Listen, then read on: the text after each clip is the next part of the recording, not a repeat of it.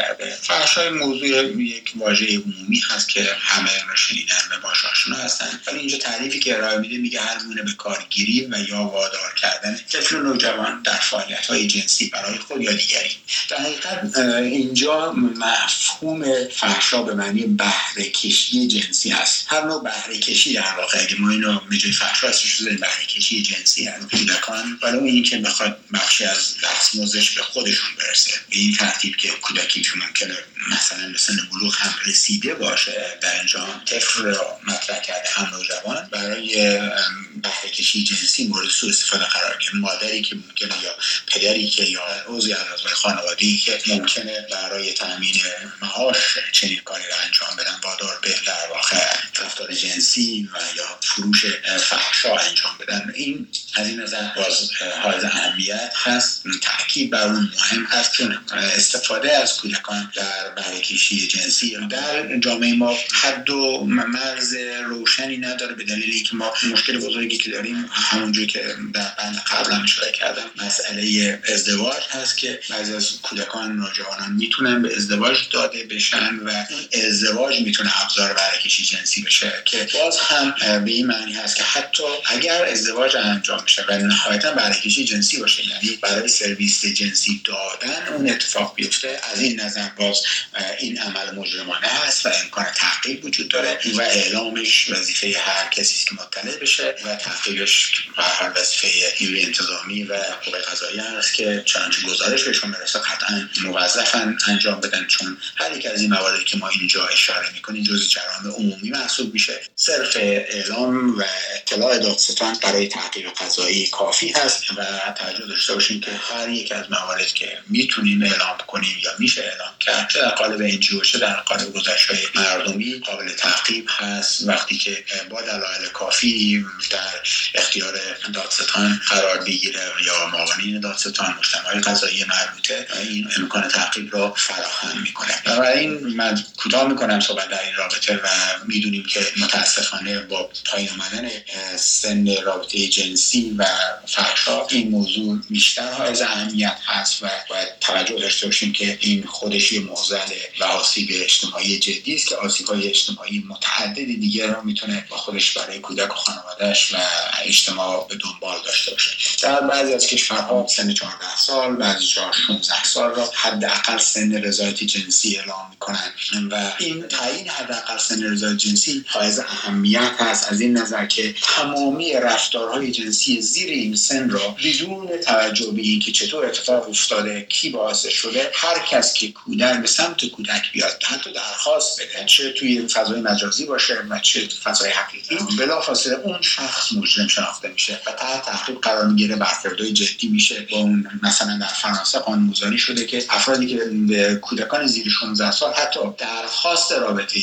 آموزش جنسی بدن در اینترنت تا با پنج سال حبس مواجه خواهند شد اگر حتی درخواستی بدن. افراد بزرگسالی بالای هجده سالی که این درخواستی رو به کودک بدن، ولی اون که کودک راضی باشه، اساسا اینجا باز مثل یک جرم مطلق نگاه میشه. نیست اینکه سن کودک در این حد است، یعنی سن رضایت جنسی درش نیست، به صورت اتوماتیک وار هر کس که به سمت این کودک رفته باشه، عملی درخواستی انجام بده، لمسی انجام بده یا پیشنهادی انجام بده، مجرم شناخته میشه و باید تحت تعقیب قرار بگیره. ما لازم داریم که به این موضوع بپردازیم، اما در این حال میتونیم از تفسیر که از همین بخش از قانون میتونیم انجام بدیم به این سمت بریم که هر درخواستی که سبب بهره کشی جنسی از کودک میشه، چه محقق بشه چه نشه، صرف درخواستش در واقع ترغیب میشه به فحشا و میتونه مسئولیت جزایی برای کسی که درخواست میکنه و همراه داشته باشه. از این نظر میتونیم تفسیر روشن بدیم برای اینکه بیشترین حمایت را بتونیم از این تفاسیر برای کودکان و به خصوص نوجوانان داشته باشیم. در بند واژه مبتذل را بیان کرده و اینطور تعریف کرده هر گونه محتوا یا تصویری که دارای صحنه یا صور قبیح باشد. قبلا هم در این رابطه صحبت شد که واژه مبتذل را مستعجم که در بند ه و خ این ماده یک اومده، هر دو در قانون مجازات کسانی که در امور سمی و بصری اختلال میکنند و در حقیقت کودکان هم در اونجا به مورد توجه قانونگذار قرار گرفتند و مبتذل و مستعجم در اونجا تعریف شده. در اینجا میگه مبتذل هر گونه محتوا یا تصویری که دارای صحنه یا صور قبیح باشد. این صور، صحنه و صور قبیح که اصطلاح کلی است، اما در حقیقت بیشتر از لازم هست که به اون قانون مراجعه کنیم تا در اونجا به طور دقیق‌تر بدونیم که منظور از اینها چی است. واژه مستعجل را هر گونه محتوا هم صوتی و تصویری که به صورت واقعی یا غیر واقعی بیانگر برهنگی کامل زن یا مرد، آمیزش، عمل جنسی یا انجام یا اندام جنسی انسان باشد. در حقیقت میخواد این دو تا واژه را در کنار همدیگه قرار میده به این تعبیر که کودکان اگر با این موضوعات مواجه بشن و که درک روشنی ممکنه نداشته باشن، اندازه این قضایا آموزش لازم نگرفته باشن، باعث آسیب دیدگی اونها میشه، باعث انحرافات اجتماعی یا اخلاقی یا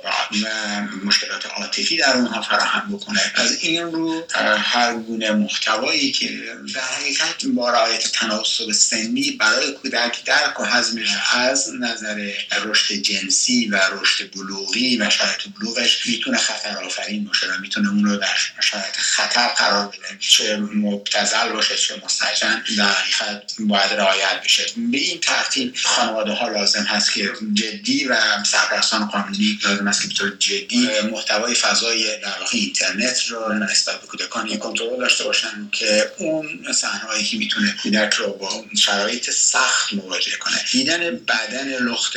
دو تا انسان میتونه مستعجل باشه و شرایط سخت براشون ایجاد کنه، اما صحنه‌های مبتذلی که حرفای رکیک ممکنه رد و بدل بشه یا واژگانی به کار بره یا باز تصاویری به کودک نشون بده که این هم باز تحریکات هیجانی در کودک ایجاد کنه، میتونه واسواسی برای کودک بشه. از این نظر توجه به این دو تا واژه که من دیگه تکرار نمی‌کنم در موردشون از اهمیت هست و برای تشخیص